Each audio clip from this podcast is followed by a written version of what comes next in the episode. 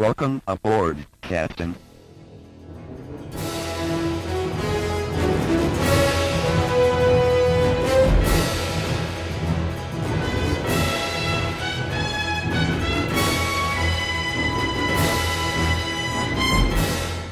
Welcome back to the Star Trek Minute, the semi-daily podcast where we talk about and celebrate Star Trek three, The Search for Spock, one minute at a time. I'm one of your co-hosts, David Stoker. That would make me your other co-host, Chris LaSalle. Chris, welcome. Hey, well, thank you, sir. Good to be back. Yes, it is good to be back. So we've moved on to the forties. We're in minute number forty, my friend. Where does where does time go? It's just flying. We could probably ask the Back to the Future guys, because they know all about time and time yeah. travel, right? Nice cross-plug there. um, so this minute starts with Scotty saying, "Yes, sir," and ends with Kirk saying, "Good evening, Commander. Is everything ready?" So, again, we're treated to two, two scenes.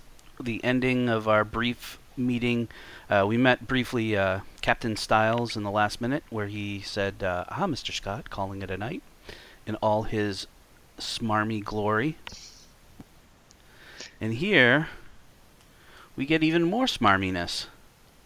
So smarmy. So, yeah, Mister Scott says, uh, "Yes, sir." And he says, uh, "Turning in myself. Looking forward to breaking some of them Enterprise speed records tomorrow."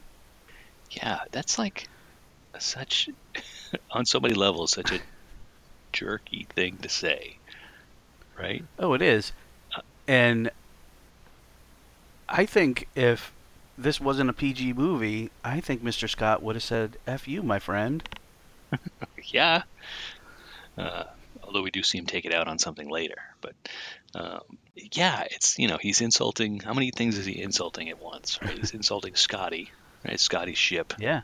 It, you know, it, it, I mean, in as much as the ship is Kirk's, it's Scotty's ship, too. Oh, yeah. Uh, so he's insulting Scotty to his face. Um, he's insulting the Enterprise. Yeah, not cool. Yeah, very not cool.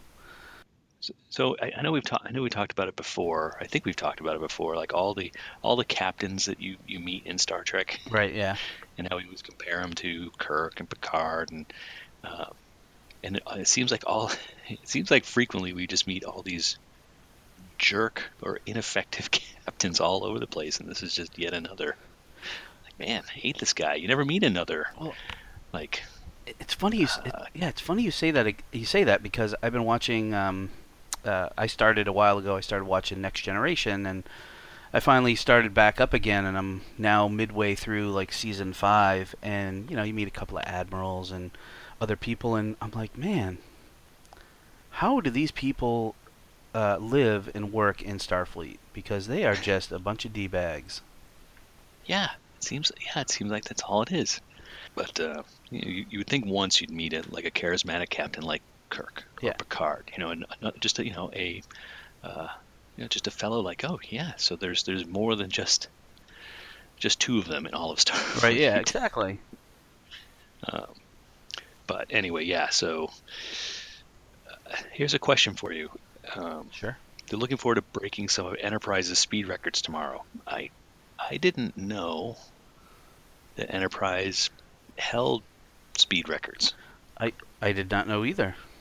That kind of surprised me a little bit. Like, well, I mean, much as we love the Enterprise, and the Enterprise is, you know, Star Trek. Um, that's one thing I never heard them describe, like, you know, the Millennium Falcon.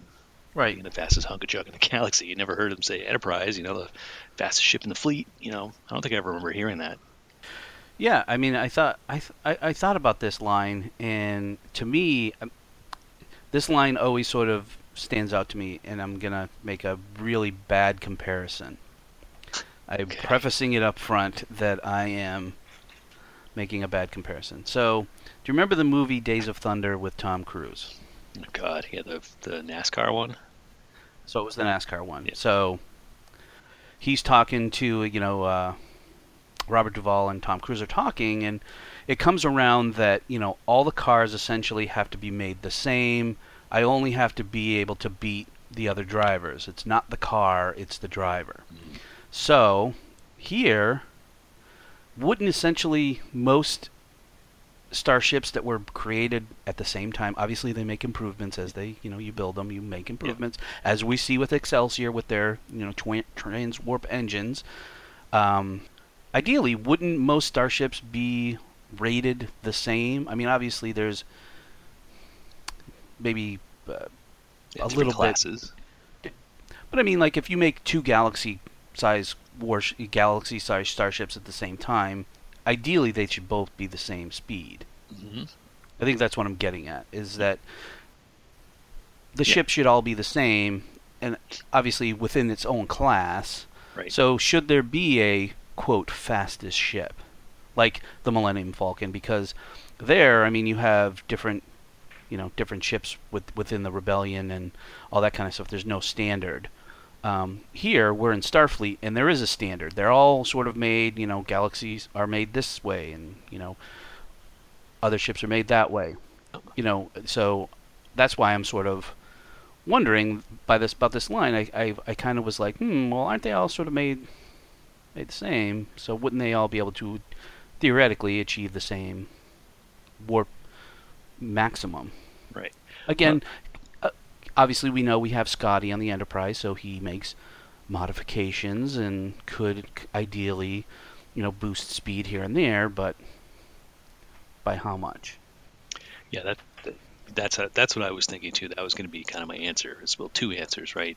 One is, okay, so you've got all the different classes of ships, so, you know, theoretically, they're all going to have their own, you know, maximum limits of how fast they can go. So really comparing Excelsior to Enterprise is kind of an apples and oranges thing. So right. Enterprise only has standard warp engines, right? And this right, thing's yeah. got transwarp. So yeah, it's like kind of like comparing like, oh, I'm going to, you know, I'm going to break your speed, your speed records for your car using my rocket ship over here. Like it's, you know, yeah, it doesn't really compare, um, which just is what he's doing, and it's just accentuates the, you know, smarminess of the.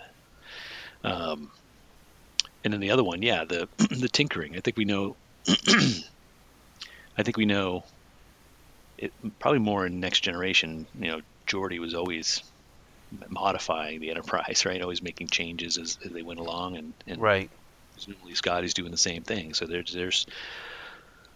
They're always tweaking it, and I'm sure they can, you know, gain a little, gain a little performance out of out of the ships and out of the engines, and but yeah, it's just a he's just he's just saying it to be a jerk. Yeah, just saying it to be a jerk. Yeah, jerk. jerk. All right, so we hate Captain Styles. We've been we do him for now. Twenty seconds. uh, you know, and Scotty is, you know, all. Ah, yes, sir. Good night. No problem. Hey, thank you. Um, uh, until he gets into the elevator, the turbo lift. Uh, and so uh, the turbo lift, uh, the voice. Yeah. Level, please. Um, that voice is in the credits, uh, credited to Frank Force.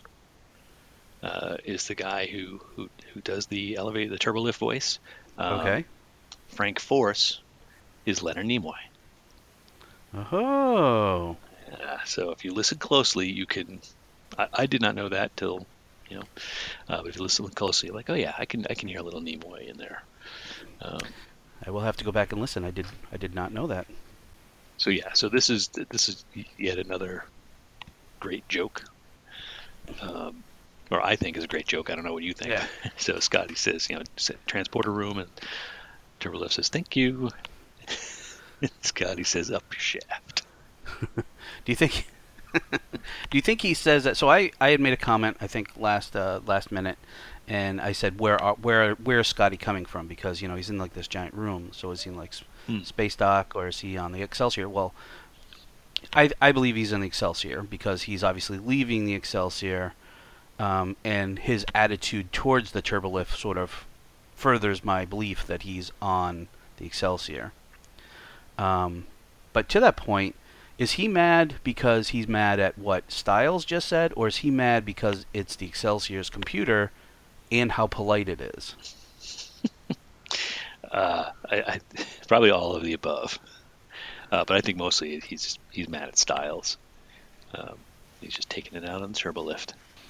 because I, I don't think I've ever, you know, we've ever seen a starship that says thank you after you say where you're going. Right, right. A little too polite. Yep. Yeah, that, that sounds more something that's more you'd find in like Futurama.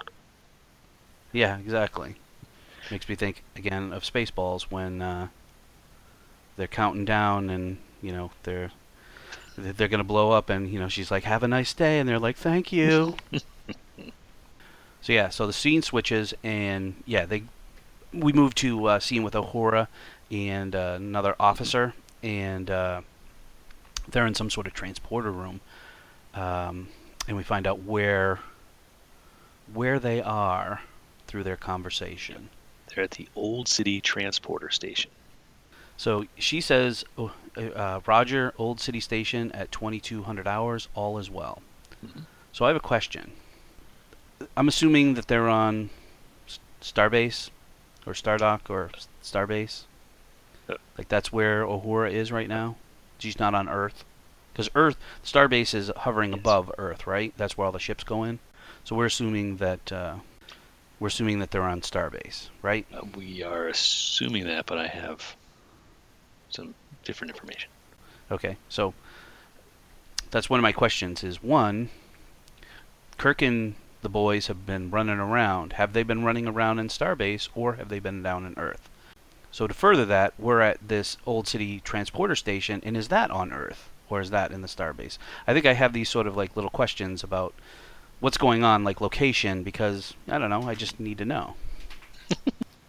You need to know. I do. I need to know. Okay. Well, here's here's what's going to help you. Well, here's what's going to. So, in the comic adaptation of Search yes. for Spock, uh, we have one panel uh, that shows um, the exterior of Old City Station. Okay. And outside, uh, there is grass and a car and a big billboard that says Old City Transporter Station, restricted area. Mm. So it's on Earth. And so I was wondering, so it's on Earth. So is that, does that help? Yep. So that answers, so they, so Kirk and the boys must also be on, on Earth as well. Right. So that kind of connect the dots. So McCoy yes. was in a bar. McCoy gets stopped by the agents, bring them yep. some kind of jail. Kirk breaks them out, and now they're, well, and now we're here. Uhura is also on Earth. Yep. yep. I wonder what Old City means. Because, now I don't know San Francisco very well, and there could, for all I know, I should have probably Googled it. Is there, is there actually a place called Old City around San Francisco? Or, yeah, I don't know. Yeah, that's a good question. You, because when, whenever I hear when I hear stuff in science fiction, when you hear locations called Old City, uh, it always it always invokes that you know now we're in some apocalyptic future, right? Yeah, and we're talking about the old ones who used to run around and you know had buildings that reached the sky, and you know, all, you know they're referring back to you know our cities of today. Uh, but calling right. like these ancient old old cities and things like that. So that's the first thing it invokes for me is like, oh, Old City. They're talking about maybe old San Francisco. I don't know, but I don't think that's Could, part of. Yeah. That's not really part of Star Trek's mythology. San Francisco's still around, isn't it? Or did it? Uh, yeah, yeah. So as we see next movie, yes. Yes, true.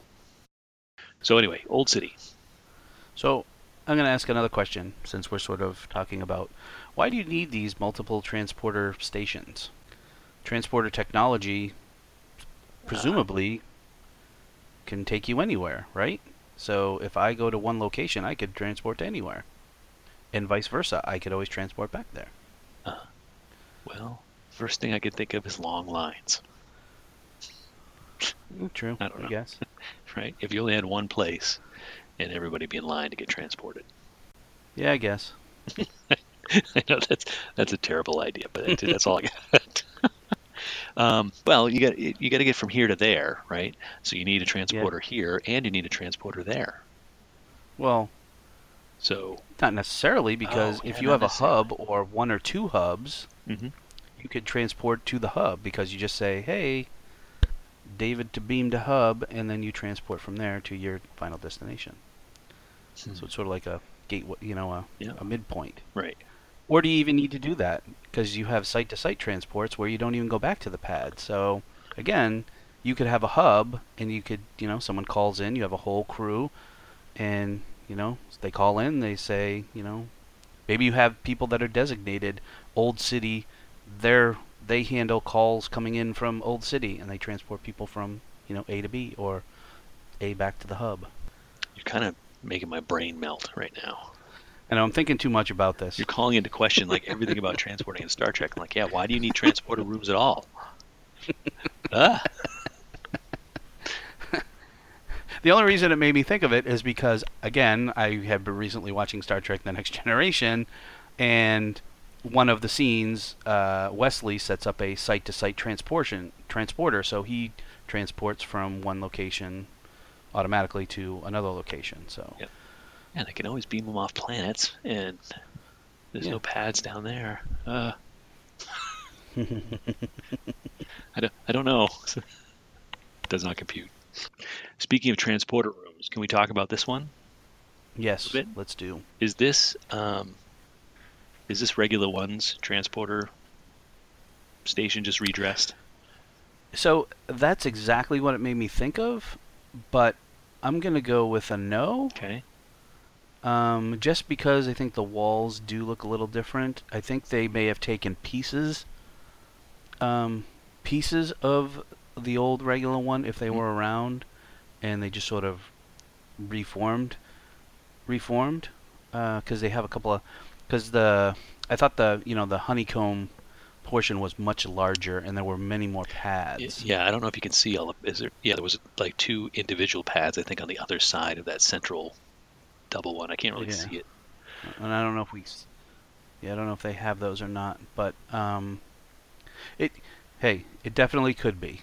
Sure. We know that they like to reuse stuff, right. so um, they could have tear, you know, tore down the old one at the end of, you know, Rathacon, and they'd be like, "Oh, we need a transporter station. Um, let's uh, let's take that back out," and they just sort of rearranged right. it a little bit, so it looks similar. To to add to that, Dave. Yeah. Um, there is a shot in here, probably around the thirty-second mark. Uh, Uhura is talking to the lieutenant. Uh, and you can see the part of the station between them. The the screen looks all dusty, like somebody's like oh, it does, run their yeah. fingers all like it was super dusty. Can you see what I'm saying? It looks yeah. like they oh, just yeah. ran their fingers all over it. Yep. So that lends itself to your theory that yeah, they just pulled the old set out of mothballs and didn't even bother to clean it up. Or to Mister uh, to our friend here, the lieutenant, uh, he says. Uh, You know, he says to Uhura, he says, you know, "You amaze me, Commander." And she says, "Oh, how is that?" And he says, "A twenty-year space veteran, you yet you choose the worst duty station in town. I mean, look at this place. This is the hind end of space." So maybe that's intentional to give it that sort of dusty look, because it is the worst station. They, no one probably ever comes in. They're probably there all eight hours every day doing absolutely yep. nothing. Uh, other stuff, other things I like about this set, the so the walls, you mentioned the walls already, but also in the kind of the, the long shot where you can see the transporter pads, if you look at the floor in front of the console, uh, it, it, on the walls and on the floor, it looks like, um, yeah. what do they call it? You know, with, uh, practical effects when they're making spaceship models, you know, whether it's the, the Death Star surface or, you know, uh, yes. uh, you know, the, giant spaceship and Alien or whatever they they use kit bashing, where they just take, you know, model sets and they break them apart and use yep. all the pieces and jam them all over the place. That, that all, everything here looks like just giant versions of of kit bashing to me. Yeah, oh yeah, definitely. It's pretty it's pretty cool. Not that, you know, I don't want to stop and think about what's the practical value of that floor, because you couldn't walk on it. uh, But it's certainly cool to look at. Yeah, I actually was sort of thinking, like, how do they get around there? But they must not walk yeah. on that. They must walk around.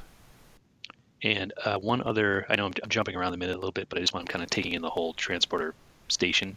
Um, when uh, the boys arrive and they, they walk, uh, they're walking up to the uh, transporter pads. They walk yeah. past a symbol for transporting. uh, which is just like an up and down arrow and a and a body that looks like it's dematerializing. Yep. Uh, yeah, I think that's a really cool uh, icon for transport. Yep, very cool. I will say that, you know, as we're jumping around the minute, uh, towards the end of the minute when we see the boys arrive, I do like the way they sort of come in, you know.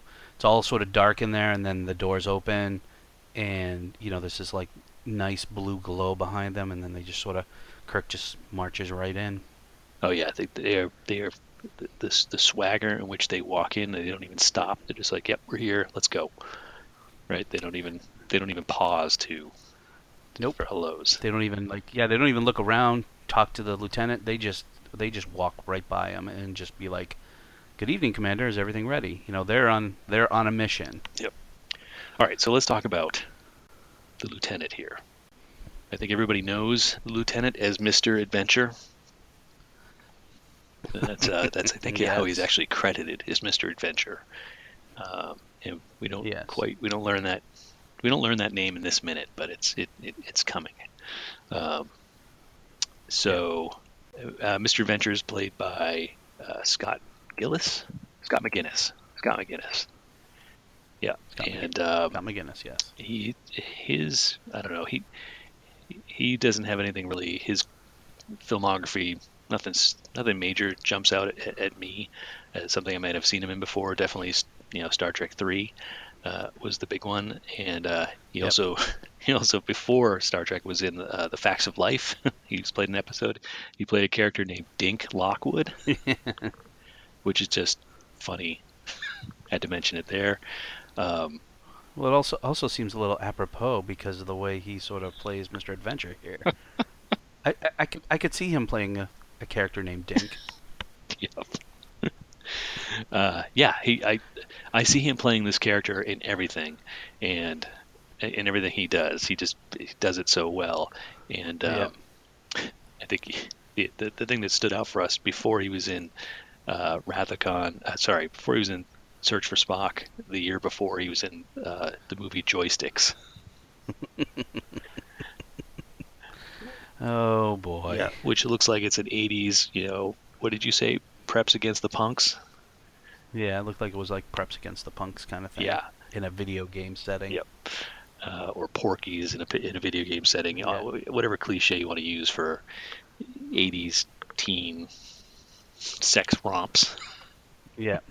But uh, yeah, it, it, the stills that you can find from, from Joysticks, it's like, oh, he's it's the same character.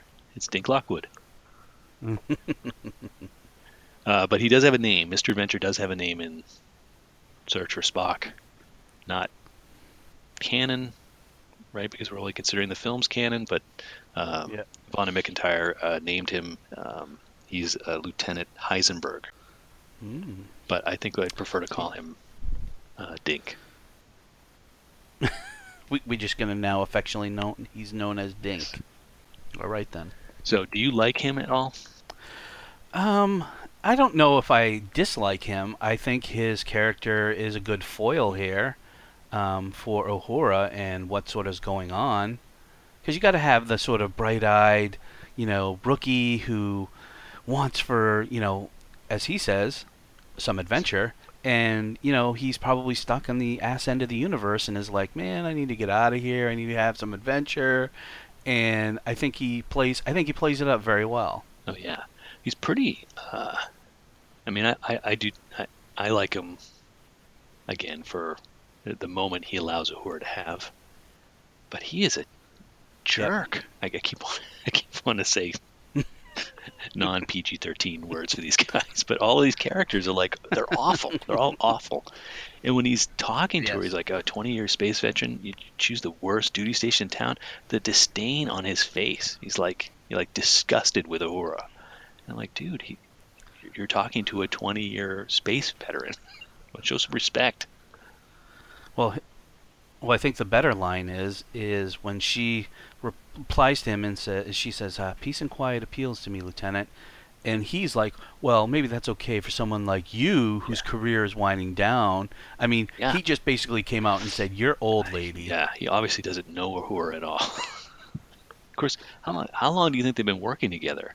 Right. Like, yeah. You get the impression this is like their first night working together, or they've been working together for a couple of days. I mean, it can't can't have been too long, because we know, you know, since they've concoct, concocted the plan, Uhura had to get, you know, assigned to this station as part of the plan. Right. Yeah. I feel like this is this is new. This is really new, whether it's today or yeah. in the past couple of days.